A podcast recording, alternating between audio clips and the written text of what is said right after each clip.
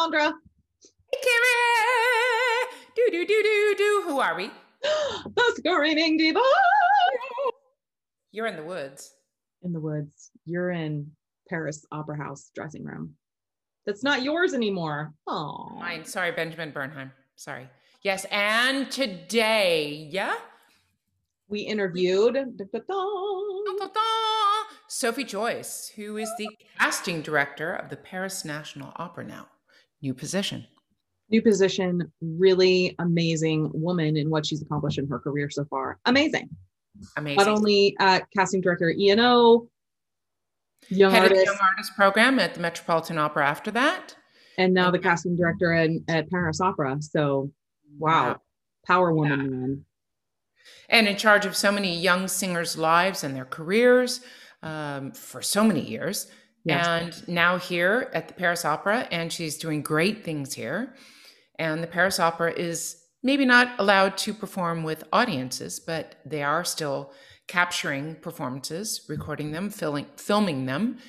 And yeah, we wanted to know how the pandemic affected her job now. How does that work? And being married to an opera singer.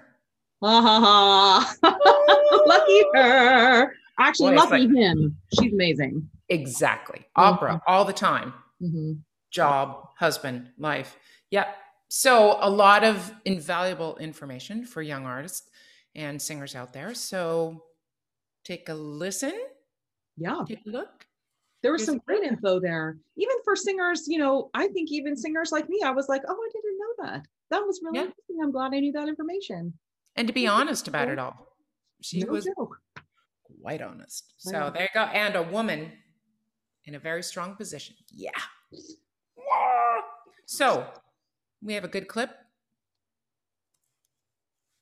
I'm going to go this side today. Yeah. This side? Yeah. We'll see if that works. All right. Stay safe, Check everybody. Out, everybody. Stay Here's safe. Clip. Ciao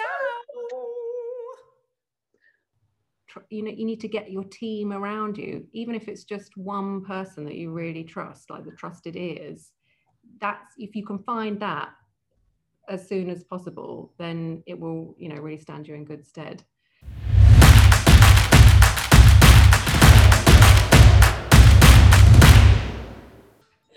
cheers hello cheers, cheers. the screaming divas yay welcome well, is, this is the the queen of the screaming divas here, you know, Hojotoho and all that stuff.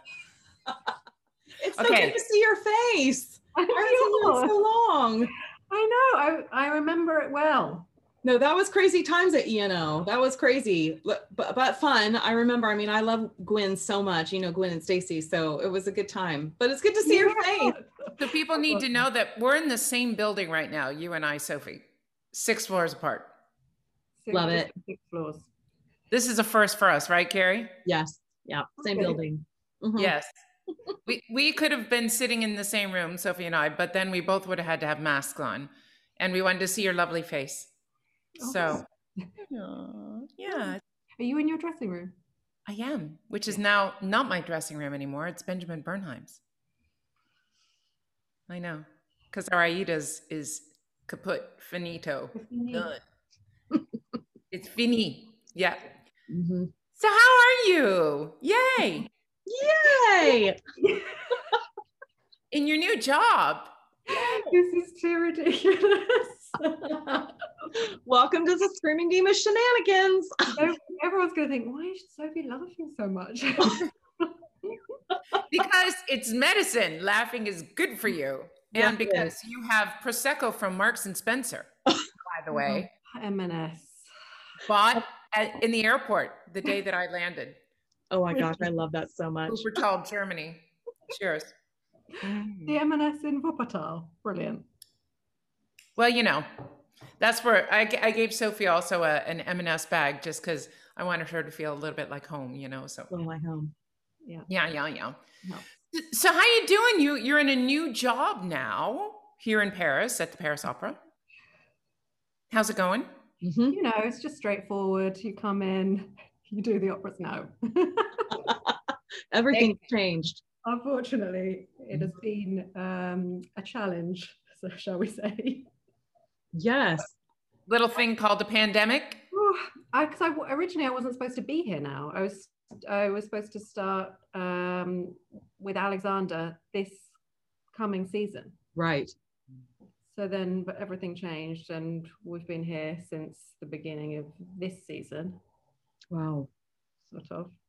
But you Um, accepted the job before the pandemic happened, correct? Yeah.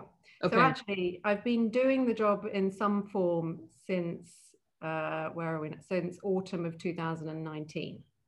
okay. So at that time, I was still at the Met with the young artists, and then um, the whole world Exploded. exploded, and I did the lockdown um, in the UK. And Oh, so okay. sort of working from the U- actually there was a period where I was working from the UK for the Met with the young artists just finishing off there was like a few weeks where they were finishing off their season so we had these late night Zoom meetings where it was like midnight my time and I oh was my goodness. Mhm. I mean, yeah, yeah, yeah. I'm awake. I'm awake. I'm good. I'm good. So, did you actually move in the pandemic from your home in the UK to Paris? yeah um luckily I it was quite straightforward because Okay, great. So you haven't had to move your whole home then from the UK to no France. Okay, that's great. but moving out from New York during the pandemic was a bit more of a challenge Oh my god. because or I left uh, thinking I'll just go back in a month's time. Right. You know, it'll be over by then. Little Wow. did we know. I'll go back in the summer. And then I realized no, I'm, I, I mean I don't know. I couldn't. I didn't know when I could go back. I still don't know when I can go back. So in the end, I had to organise for um, a removal company to just come in and pack all my stuff up up in, it, in storage. Wow. Oh my gosh. they kept they kept saying, "So you'll be there, right, on the day, so that when we have any questions, you'll be there." And I was like, "No, I, I, I cannot stress this enough. I cannot be there." so Oh, Sophie, oh my oh, God. So but your I- whole life in New York is packed up in a storage unit. yes, and can you imagine what this means? I have like a whole wardrobe of clothes that I don't have access to. Oh, it'd be like no. Christmas when I can have it all back. It will be. Oh my gosh. Yeah, it will be like a whole brand new wardrobe. Yeah. So I want to backtrack. Okay. You are head of casting here in Paris now. Super cool job. Before that, you were in charge of the young artist uh, at the Metropolitan Opera. Before that, you were also head of casting at English National, National Opera. How did you, let's go before that, how did you even get into this business? Well, kind of by accident the whole opera side. Okay. I um, studied music. I played the piano, and I went to university. And while I was, I already knew that I didn't want to pursue performance as a career because I had figured out that one, I wasn't as talented as the other people, my other peers, and two, I didn't have that drive to to you know work so that I could be on the same level as them, and I I just didn't get I w- the nerves compared to the joy of performing, the nerves sort of won. so I already knew that, but then when I was at uni, I thought, oh, what am I going to do? And I had the idea to become an artist manager. Oh, Oh, okay. Thought, well, this is a way to work with artists because I really, I, you know, I love music. I felt really committed to making music happen in some form, being part of that process. So I applied to agencies and I got an interview at IMG. oh, cool. Oh. Yeah, and I, w- I was with the instrumentalist department, but they didn't give me the job. So they, pa- so they passed my CV on to the vocal division, and they called me and asked if I would be interested to come to interview for them.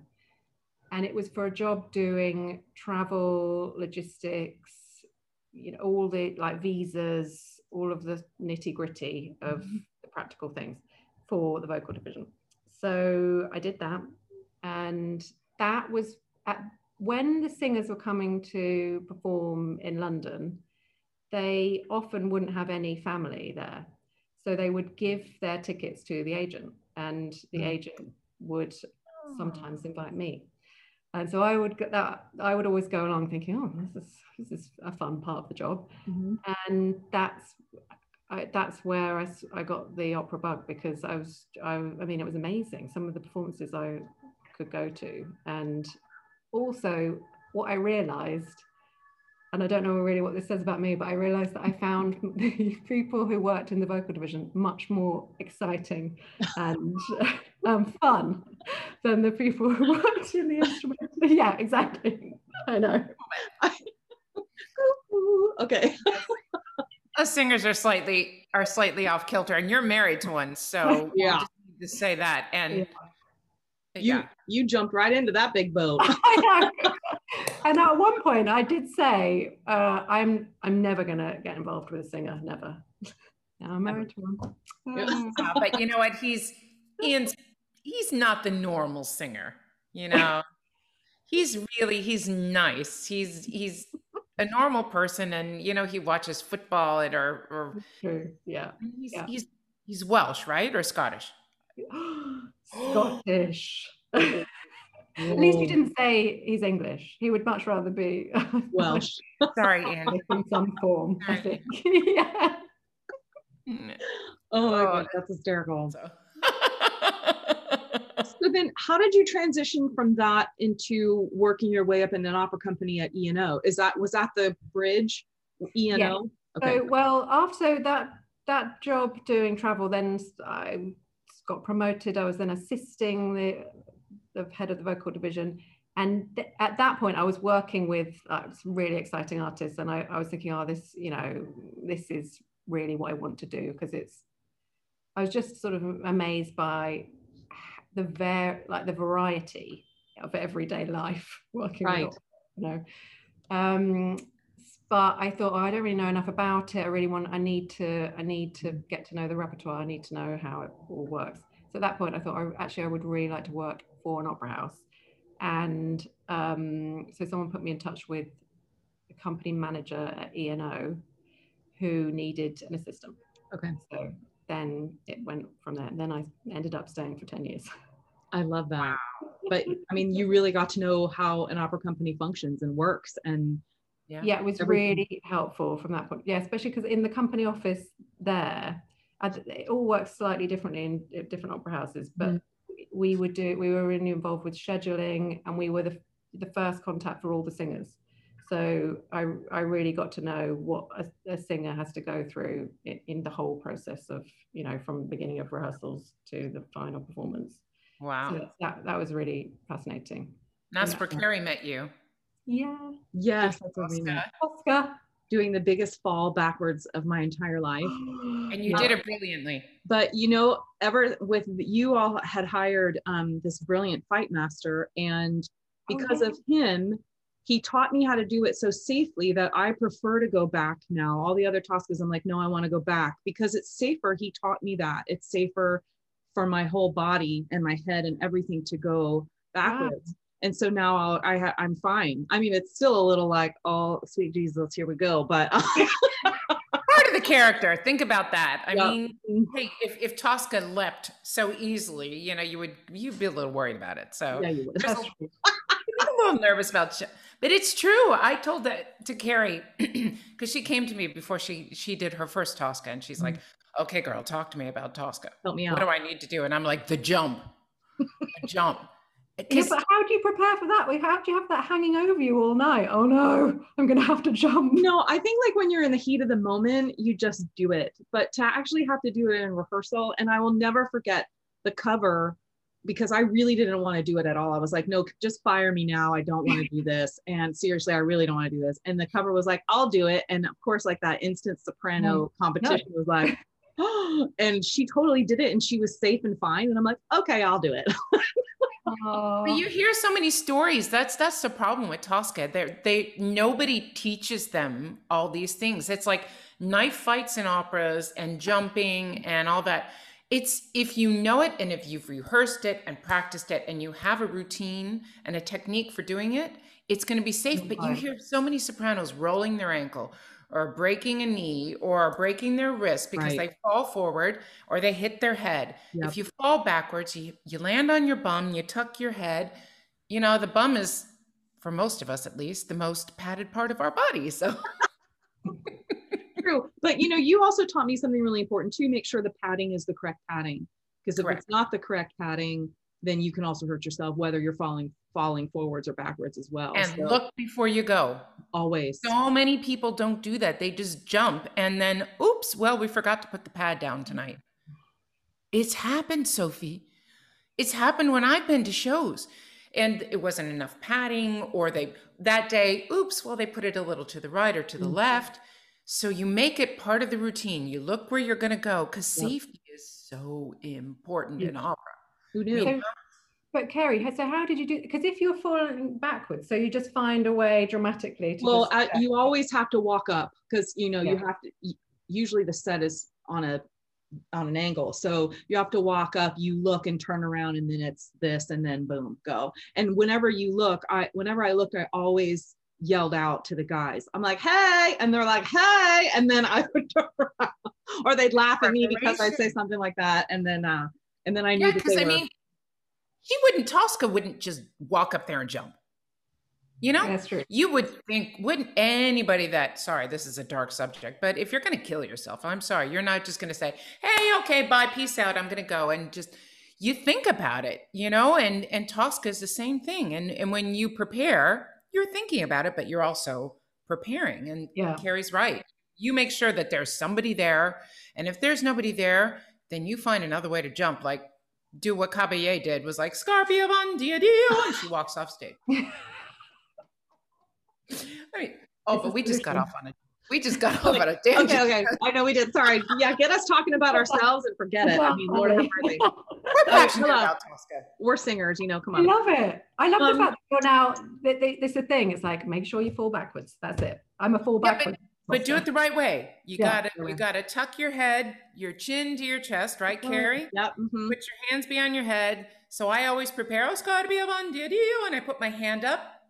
It looks really effective in the audience, but Yeah. they don't know that as I'm falling, Uh, you then. it's a, oh, now I gave away. No, I didn't have to do that. oh, I just, just fall like I'm Jesus on the cross with the head. Mhm. I But you have to be relaxed too when you do it. You do. If you're tense, then you Right. can like It's like a dive. how do you do that? How can you just say relax? Because because I know what that pat. I guess because I the first time I did it, I wasn't, and then I knew what the padding felt like, and then once I knew that, I knew what I was falling into, and I knew that I had these guys that are uh, that that I didn't bounce in case I bounced off, which always made me laugh. I'm like, no, that's not gonna happen.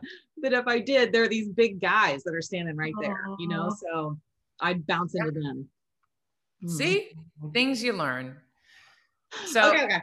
yeah, yeah, yeah. Blah blah blah. We Okay. digress. But so you, you know. were able to work with John McMurray at ENO, who I think every singer I know that's ever worked with him loved him, not only because um, of him hiring these singers, but he also helped them build their careers as far as he looked for the longevity of the career and what repertoire was going to help them do that.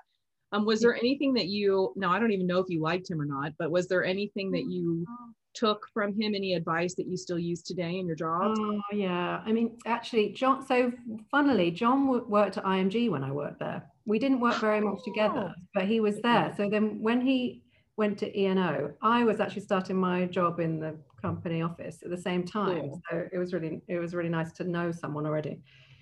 But um, no, when he, so he asked me to go and work with him when he needed some, an assistant, and I said, okay, I'll come, but you have to teach me everything you know about casting.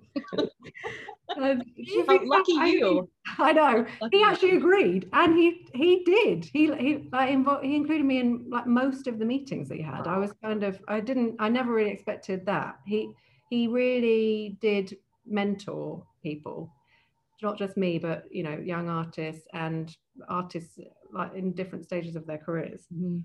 And I think that's the, the thing that has stuck with me that what you're saying is this this career trajectory that he was so interested in Mhm. and the dialogue with the singer. So not just having, you know, his own thoughts and hoping that it worked out, but Mhm. really get to know the singer and um, plotting a sort of path with them and uh, that's and that's something that i think is you know just really essential especially for young artists to, Mm. to get the experience they need so that they can sit, still be singing roles you know well into the 40s let's say 50s 60s That Oh, was however long you want to. Yeah, I think that's the way I always say it.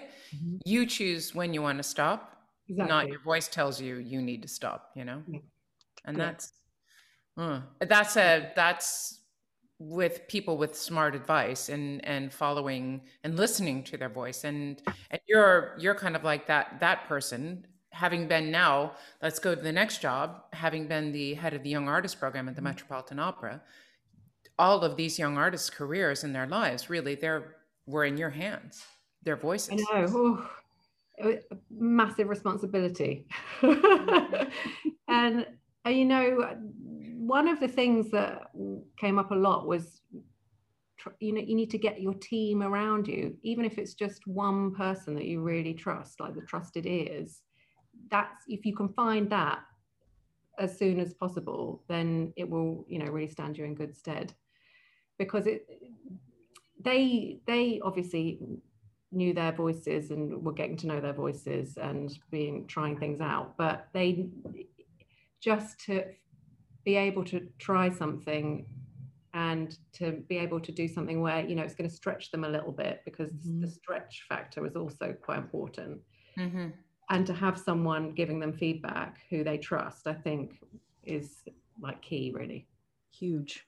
yeah do you feel a responsibility being in charge of their careers and all of that is it is it like a heavy yeah burden? i mean it was one of those things I, you, you can never you can never stop thinking about it or and you can never do enough because you're always thinking oh, I could what opportunity could i get for this person and is, is this person with the really with the right singer or, uh, singing teacher or should i Yeah. could i find a better coach for them because Mhm. it's so you know young artists programs can be amazing because they they you in, they're introduced to this team of professionals and given ex, stage experience hopefully Right. so it, if that singer clicks with those coaches and the singing teachers and the roles that they're given, amazing. But if they don't, and you know who knows whether they will or not, then it's it's really difficult. And that singer and the head of the program needs to find a way to, you know, find a team of people that they do click with, or they do where they do get what they're saying and a mm-hmm. language a, a, a- a universal language that they both speak you know so to speak exactly. I love Yeah. that.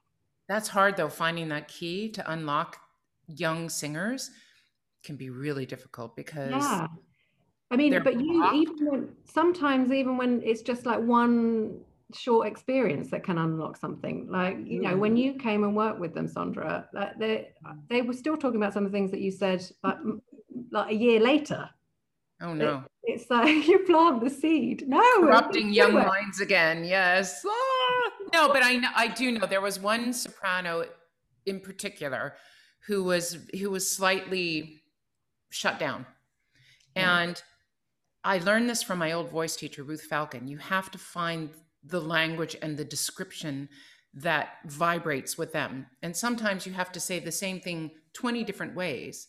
Yeah. And they might get it the 20th time. it, the way you describe it or what you want and you have to be in a way a psychiatrist don't you Yeah, and th- I mean, also there are a lot of times where that someone had said something, but they weren't ready to take that piece of information at that point. Yes. And then, you know, a year later, they were they were like, "Oh, now I remember. That's what that person mm-hmm. was trying to say, and now I can use it and you know take it." aha moments yeah Yeah. I know. that. I love that you think that it's not just one person because the programs that have just one teacher or one coach for all of these kids n- never made sense to me. Because if that like what you all are saying if that doesn't resonate with that singer then that singer's lost for the amount of time that they're in the program Yeah, I mean, I feel like if there is one singing teacher, then that singing teacher really needs to be involved in the recruitment process.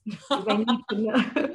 Yes. they need to know that they can work together, that it's going to be a good fit. Otherwise, it could just be, mm, you know, waste of time for everybody yeah, well it's Yeah. like a marriage people don't realize that that as singers, when you are going and looking for a new voice teacher or finding this person, you are trusting them with your whole life, your whole career. Yeah. And you have to completely trust them because if you don't, you're not going to advance. And it's it's like a marriage, there's going to be ups and downs. And if it's not a good fit, even if they're the best person for you vocally, bye. Mm-hmm. Find, did, you, how, did you change singing teachers? Did you? How was it for you to? You well, I I was with um I when I was in the young artist program, I was with uh, Ruth Falcon, and she worked and she worked and she re- I really got her and and then at some point it didn't work and it stopped working, and like you said, I was afraid. I was afraid to to move mm-hmm. forward because I was afraid that of of the unknown, and so many singers are afraid of that. And I had a wonderful coach, and I was very lucky that I had a coach. And he said, Trust your instincts, Sandra. You know how to sing, you know what you're doing. And that for me was the biggest light bulb moment. I do know what I'm doing. And that's the biggest thing I find for singers that moment when you trust yourself and you don't rely on anyone else when you walk on stage but yourself. Yeah. Then I think you make the most progress. But how about you, Carrie? You've um I had uh, yeah, I had a different one. I mean, I had um by the time I hit the university before I started the Young Artist Program with Domingo in DC, um, I was in vocal trauma because uh, I ran a karaoke bar over the summer before I came back to um, university, and you know ended up in the beginning of vocal trouble. So I had to find somebody, and then that person who helped rebuild the voice has been my main teacher for the entire ride. Now, when I changed to soprano, I was living in New York and um, I was told to go work with Diana Soviero through that transition and I did and that was a wonderful I actually had a wonderful mix because I had my foundation teacher Dr. Kimberly Moon but then I also had Diana Soviero who sung all this repertoire that I knew eventually I would be singing. So it was a wonderful mix. I've always said it takes a village it's not just one person. And I have to say both of those teachers in my life always said if you have to call me and ask me to warm you up if you have to call me to try to fix this this this then I didn't do my job you need to know how to you're going to be on the road by yourself. You need to know how to do this without having a meltdown. So i mean yeah. there are sometimes there are issues are like this spot isn't working. Why can't i get through this if i can't yeah. figure it out? That's a whole different thing.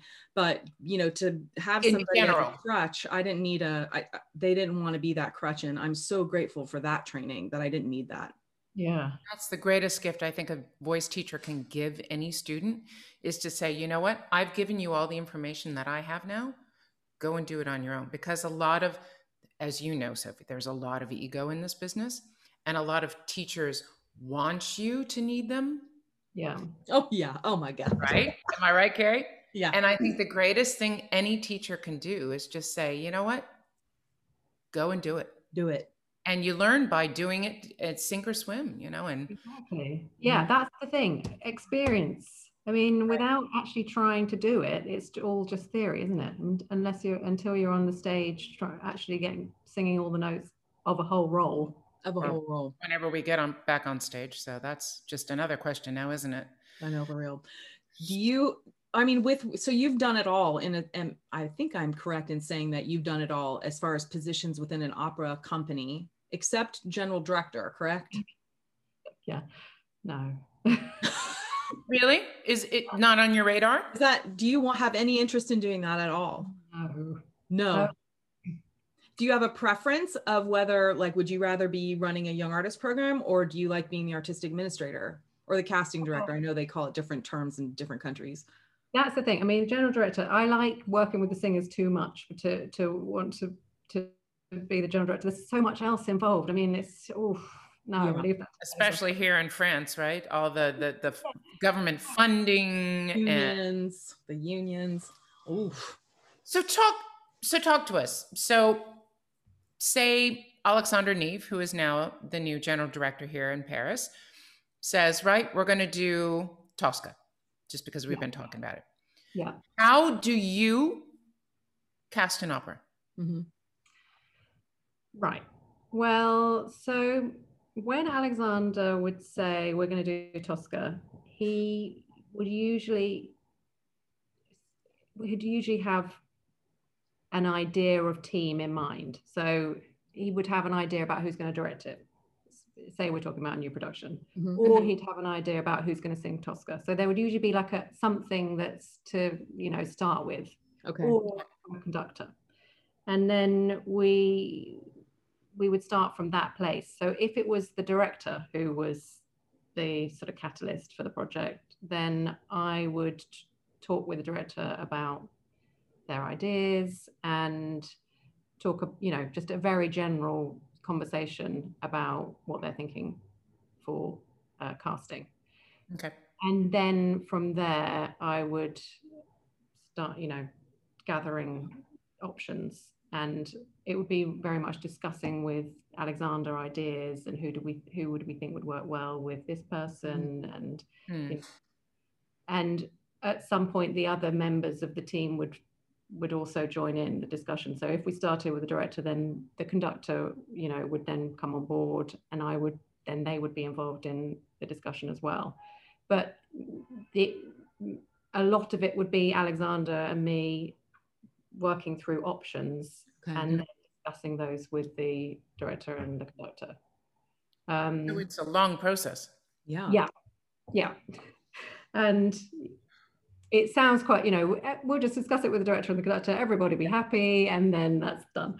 But, you know, a lot of the time, that what the director's looking for is very different from what the conductor needs. And so then so we have to go through sort of a range of ideas before we can get something which you know is satisfies the various requirements of that particular um, production.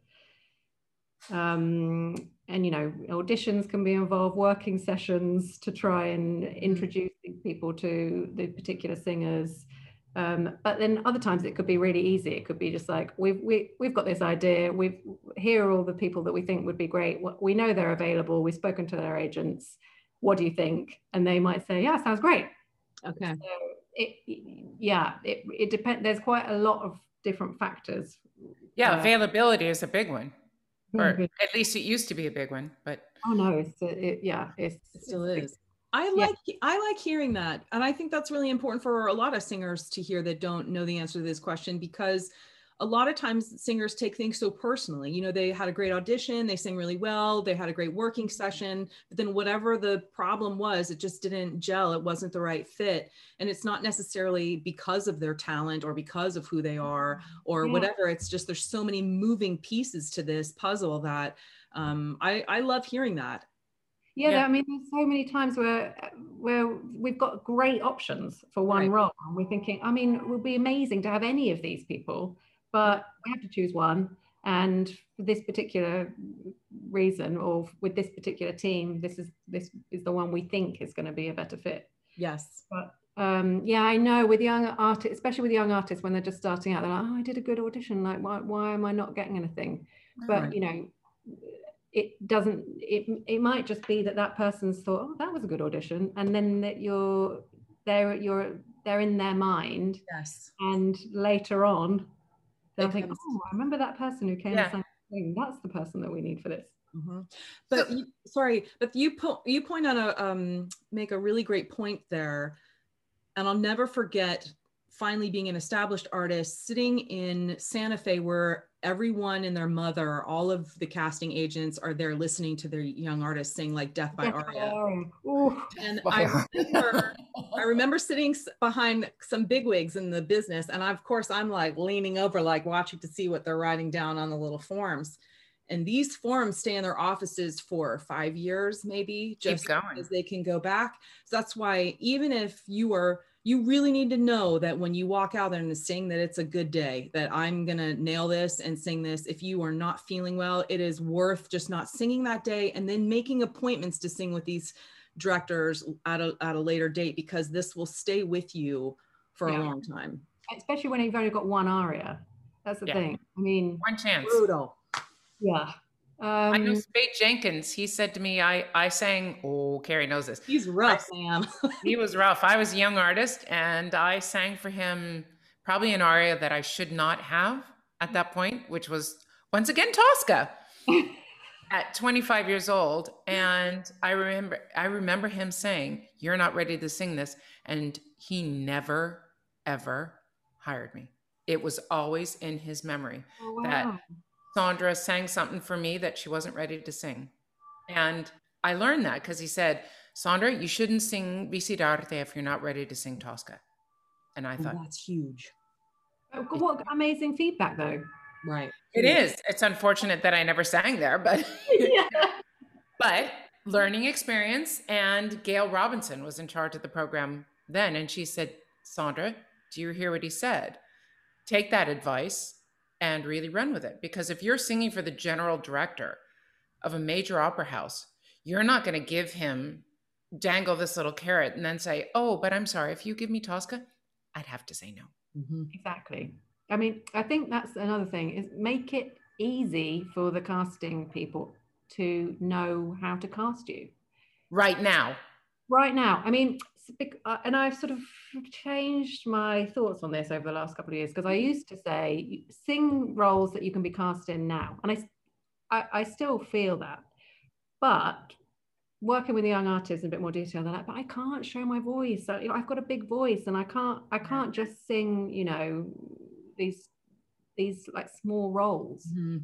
which can yeah can be an issue. Mm-hmm. But I think you I think there's a way of doing it. I think you have to be really strategic about what you're offering, and you can offer things which you which show a little bit of you know potential, but don't go too far with it. I mean, you know, singing an aria from from a role that you, you wouldn't get near to singing it's probably not such a good idea.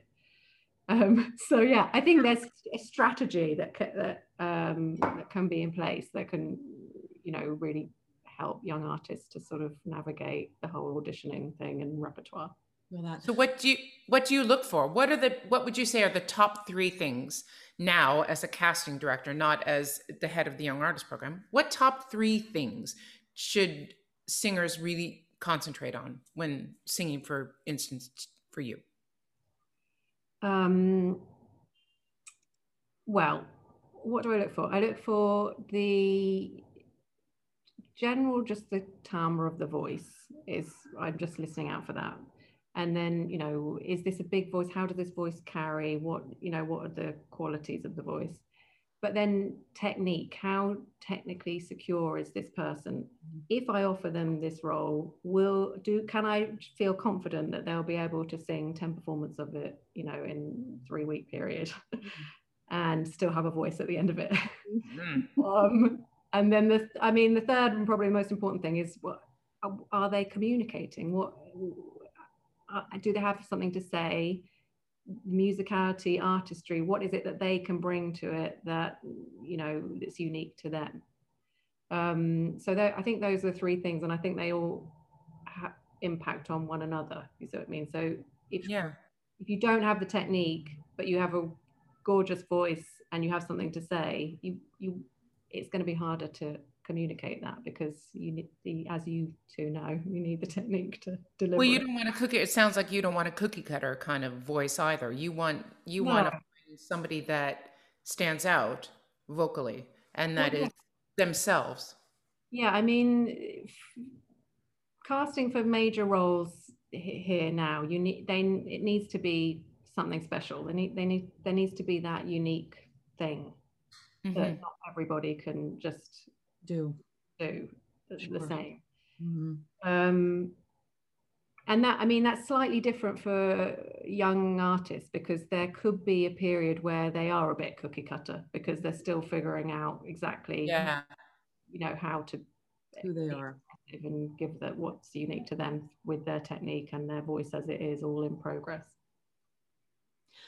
how has the can we go back to the pandemic how has the pandemic changed your job as far as casting and future and because nobody really knows it's constantly changing all the time. Is that what your day is is just putting out fires for changes? Yeah i mean unfortunately a lot of a lot of it has been about dealing with covid related problems. Okay. Um you know there's a lot of extra planning. Just getting singers here as sandra knows is a challenge in itself. And then oh. um, that's a whole nother Screaming Divas episode. Yeah. yeah, to Paris. That's the first obstacle. And then when you're here, like all the tests and the diff, you know, the different restrictions that we we've got to keep the all the health protocol, you know, as safe yeah. as possible for everybody. But it makes it difficult. You know, singers have to sing with masks and all this. Um, so that's a challenge. And then when we have to when we're not allowed to open to the public then sorting out you know can are we able to stream this or can do we have to cancel the productions? You know uh, it's it it has it's been it's it's a lot. But the you know it's um, it's amazing that we we're still rehearsing do the streamings that we've done and just having the the Faust um, zits today, listening to people yeah. sing stage with the orchestra. Oh, I'm so jealous. no, but I mean the the rumorville in this in Singertown is um you know if you have a contract with Paris coming up, it's probably going to happen. So you better get your booty ready to sing okay. because you are making things happen there. So that that's a good rumor to have. Yeah. Government funding too really helps, and having a government backing the arts here uh, exactly. has to be a big part of it. Am I wrong?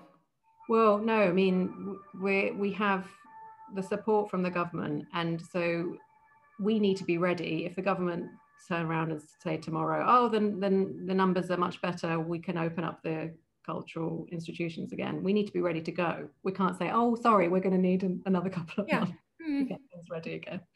So we and while while it's like that, we have to just keep preparing and make sure we're ready.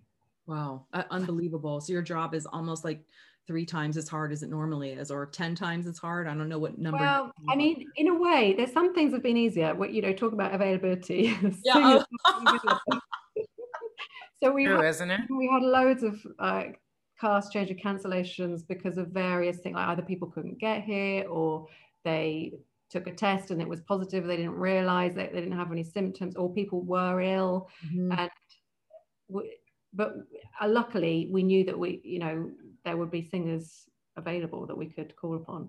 But at the end of last year was i mean it still is in some ways m- more challenging because just getting them into the country became talking about getting in and out are you able to go home to see your family at all with all the lockdowns happening? Um i think i could but i would have to quarantine when I got there for two weeks, and then coming back, I would have to quarantine for a week. So it would be that's your whole vacation time. yeah. yeah. And tomorrow there there might be more news coming tomorrow. We hear so uh, here in Paris. Could you imagine the singers from like 50 years ago, like Maria Callas, Renata Tebaldi, dealing with this? I mean, it, I know. I mean, the amount I, I was marveling at at how the singers have been dealing with it because it's a stressful job as it is. Yeah. Especially in, you know, today with the, the amount of travel and everything. But and all the demands that we that are put on singers, you know, different types of production and everything.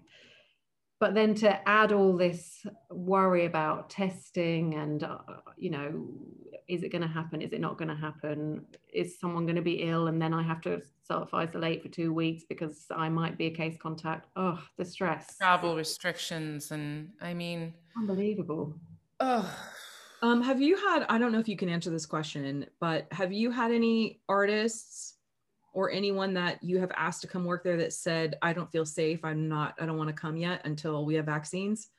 Uh, there, there were a couple of people who said, um, actually, I, it was when the end of last year when our numbers in Paris were particularly high. Yeah. They said, actually, you know, I hope you understand, but I don't feel safe traveling. Okay. So, you know, got to. I have a, I have a silly question. You you had mentioned before larger voices. Yeah. What do you do with a young artist that has a dramatic voice? Because it really seems like there's a lack of, in my opinion, there's a lack of dramatic voices out there right now. Yeah, and I'm I'm interested to know uh, a bit more about your how your path from young singer. But I will answer the question. Um, well, what guidance would you give them if you have a larger dramatic voice? If you know you're going to be a Wagnerian, you know? Yeah. You, I mean, the thing is, it's all about the career trajectory again. So it's about finding roles that you can do now so to build up the experience so that by the time you you know you, are getting into your prime you're then ready you have the experience. I think i think that's the thing it's quite difficult to um, explain it to young artists because when they sing and someone says oh my god your, your voice is incredible it's so big you're you, you're you know you're a Wotan you're a Brunhilde then they they they, they think oh okay that's what I am. So when will I be able to do that?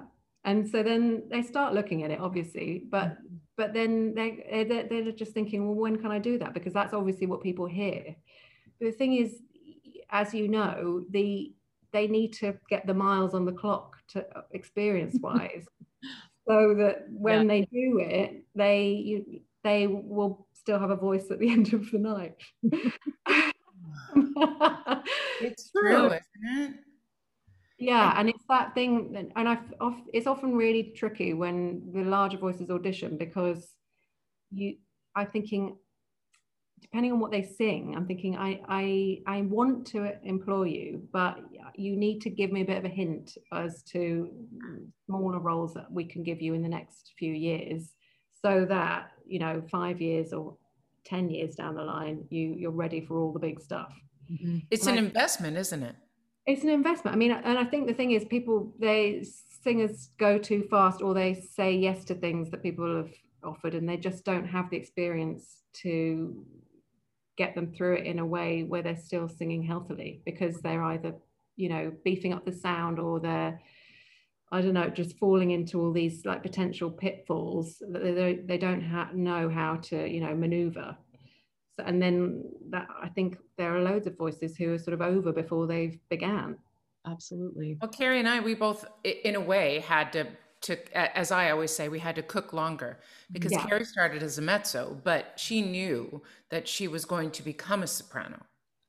But she had to, she had to do the whole process to get. No, you always knew that. No, I didn't.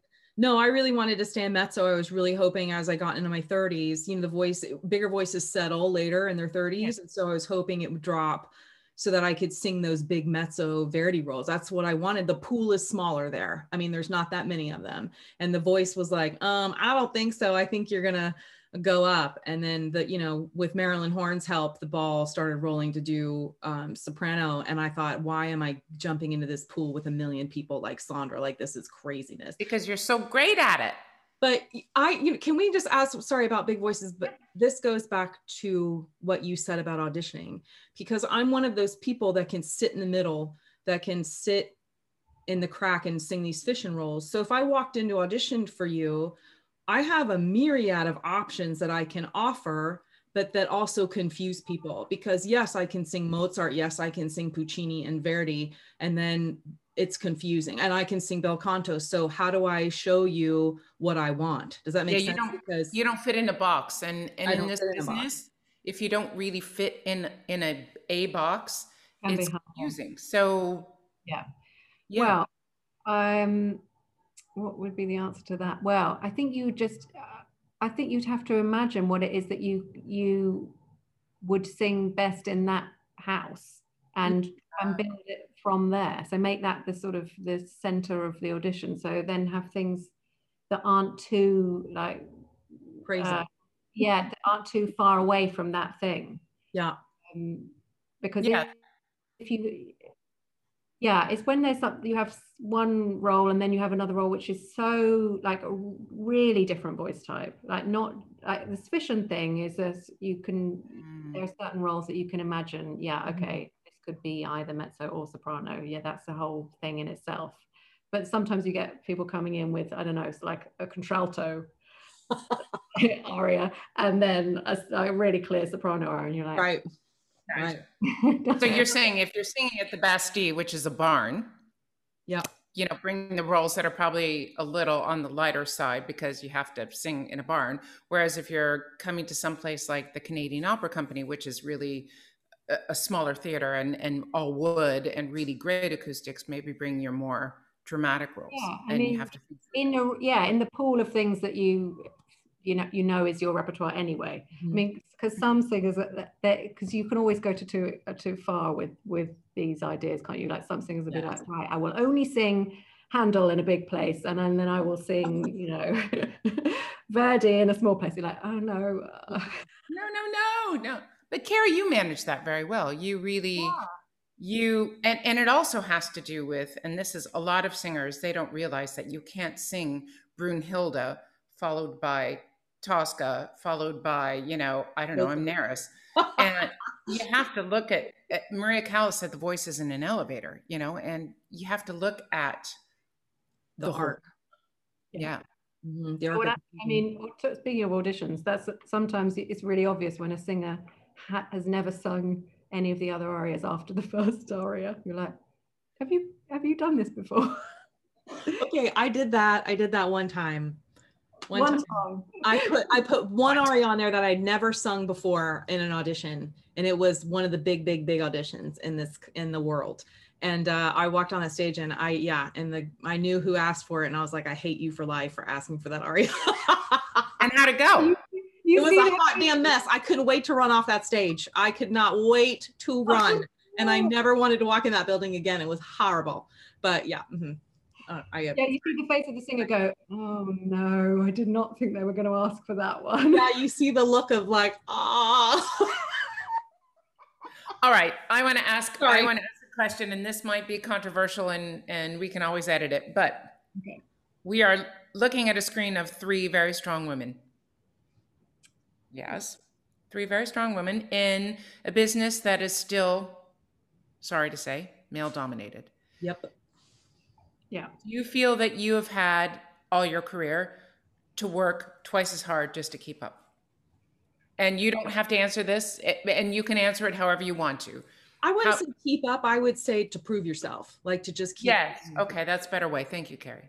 Sorry, I'm in a sort of light and dark situation. Um, oh, it's beautiful. There, I mean, what I would say, there have definitely been times where I feel that I, I've had to be a bit more creative with with what I've done to mm-hmm. either be in the conversation still or to have my work recognized so mm-hmm. even just to have like an input sometimes, I think I've had to sort of think, right, how do I get into that? And yeah. you know, whereas I don't know, maybe arguably if I was a man, it wouldn't have been an issue. I, it's hard to know. Mm-hmm. But yeah. what the main way that I feel that I've dealt with it is by just trying to find a team of people that I really want to work with and that I know respect women and humans in general. Yeah. yeah. And you're right. You you've been in three really great positions that with people who really respect. Yeah, uh, like John Murray, it was you know he really treated me as an equal, it's, and you know working with Alexander, it, as you know, mm-hmm. it's great. He you know, he's he would never treat me like as no something different just because I'm a woman. So I hope it changes. I hope that I hope all of this business really changes soon and that women are are thought of. Yeah. Equally, mm-hmm. um, and not just women. You know, everyone is treated equally. It's it's a, a business that really needed to change, and I think we're starting that process. I really do. Yeah. Hope so. Gosh, I really hope so. I hope it's not just a bunch of lip service that we've all been talking about for a year you know, where we're sitting around waiting to get back to life as normal. But um, we'll see as Opera House is open, right? We shall see. Um, do you have time for one more question before we hit rapid fire? Oh. Or are we at what, do you mind? Or I don't know how many more questions. Fire, rapid fire. rapid fire. Um, social media. How yes, important is a singer's social media account and followers? How important is that to an opera house, to a casting director? Uh, I think it depends on the casting director, probably. But uh, to, for me, I mean, I like social media and I like looking at clips of things, but I, I, I don't really use social media as a casting tool. Okay. I, I will watch videos and online things and things that agents send me, and I use that as sort of part part of the picture of that singer Okay. Um, but I don't think it could ever really replace hearing that singer live. But do you think it it it displays a bit of their personality? And do you Yeah. think singer, singers should really think about how they portray themselves online? I mean, yeah, I think it can do. I think it do can do a lot for um, like mar- marketing purposes. Like it can you can give a glimpse of the personality, and pe- can get people excited about you know go, hearing going to hear that singer and getting to know them a bit and follow them. Mhm. Um, but at the same time, I I think it works for for singers who know how to do that and who have a gift for that. Um, and whether it's a gift or whether it's actually you know a strategy and a plan uh, is probably debatable um, but there are a big number of pitfalls i mean the amount of times you'll think why did this singer put this clip or allow this clip to be out they'd sound awful like this is you. Hello, or opera houses even putting up clips of singers Yeah. sounding awful and not. and not representative yeah oh yeah i mean and and then you you look at other social media feeds and you think oh this is this isn't really doing anything it's just showing this i don't know i think there are pitfalls definitely and i think it's for young singers it's definitely some a, a skill that they need to acquire Um, or ask somebody about it and learn. exactly and they can watch our video with Andrew Owsley, right? oh yeah, that's coming. Um, do you ever equate hiring somebody with however many people they have on social media because it can help bring people to buy tickets to the opera? no Okay. I'd Oh, love to good do to know. that. Mhm. No, it's good to know. Good. Yeah. All right. I have one last question. Okay. What would you say is the hardest thing about being married to an opera singer? Ah, come on, it's funny. It's funny. We're all we're all weird animals, right? The, well, the hardest thing to like on a serious note, the hardest thing is um, just not being able to see them very much. the, I mean, the best thing about 2020 was that I spent most of the year with my husband, which was we. I think we probably spent more time together last year than we had in the whole of our relationship before that. And you're still married. That that's Yeah. kudos to you guys. Yeah, we enjoy each other's company. Thank goodness. He's adorable. He's really adorable. Yeah. Okay, okay. Oh, All right, rapid Here. fire, rapid fire. Rapid fire. Woo! Okay. Okay. What's the most useless talent that you have? Useless talent. Useless. I am grade five descant recorder. Okay. five grades. I don't know why. That's awesome. Okay. Love you. Okay. Go ahead. Three things you have to do every day. oh, three things I have to do every day. I have to have a cup of tea. I have to FaceTime with my husband every day. Uh, and ooh, the third thing, have a shower. Okay. There you go. Three things. Okay. What's the worst habit that you'll never break? Mm.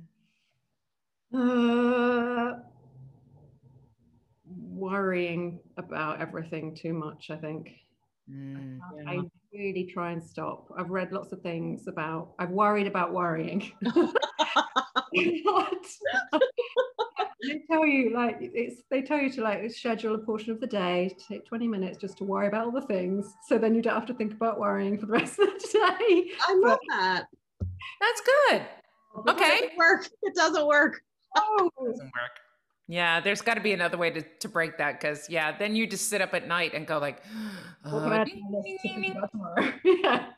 okay. What's the most rebellious thing you ever did as a teenager? Ooh, now come on, that one's a mean one.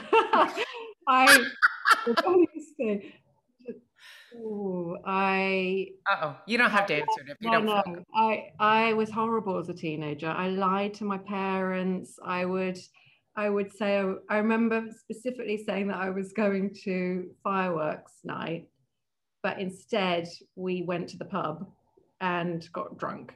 And then I could, then I remember walking back and we were saying, oh, well, we've got to come up with a believable story. So we've got to, you know, think about what exactly the fireworks were like and come up with some detail. We like uh, concocted this whole thing, and my parents were like, mm. okay. so they obviously knew that I'd been in the pub.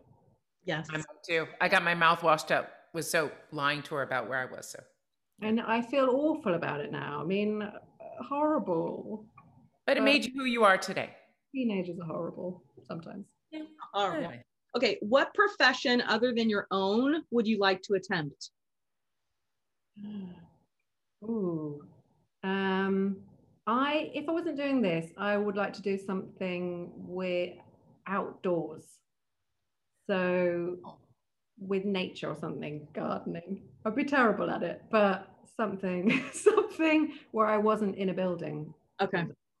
It after a while, sitting in dark theaters get, Yeah. Yes.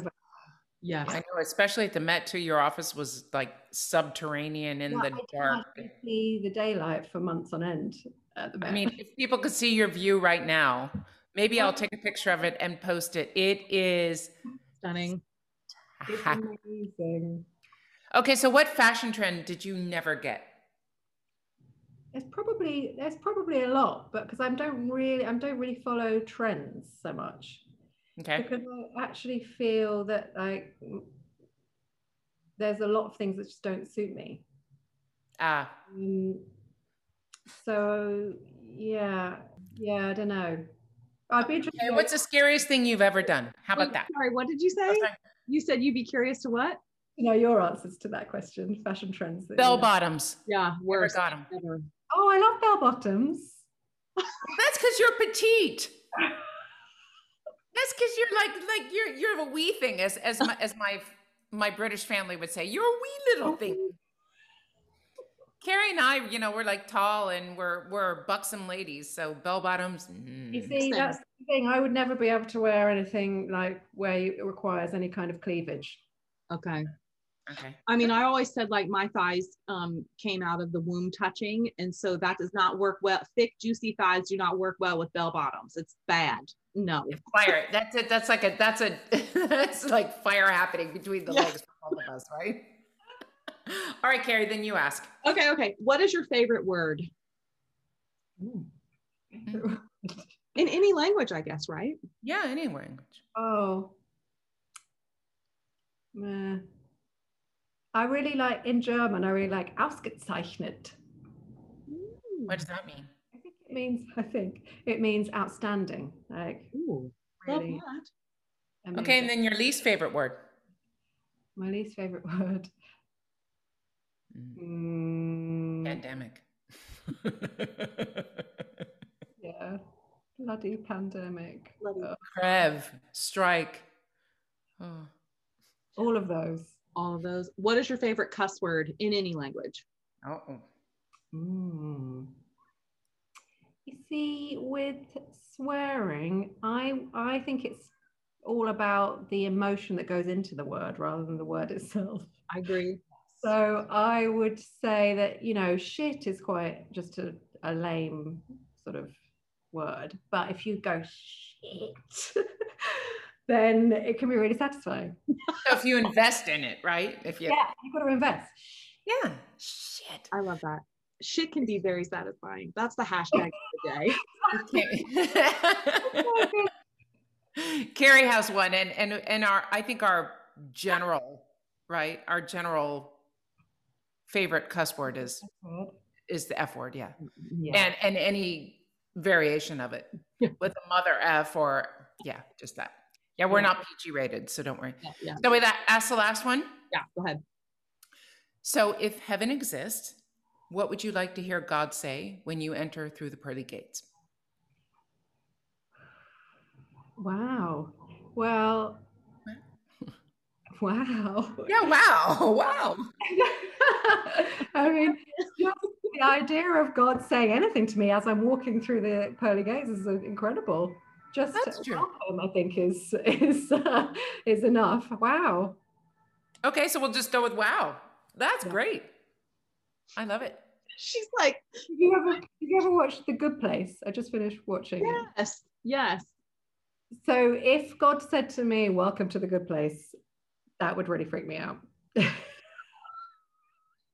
oh, Thank you. you. It's so good to see you too, and congratulations on the yes. job. Thank you. Yes. Absolutely.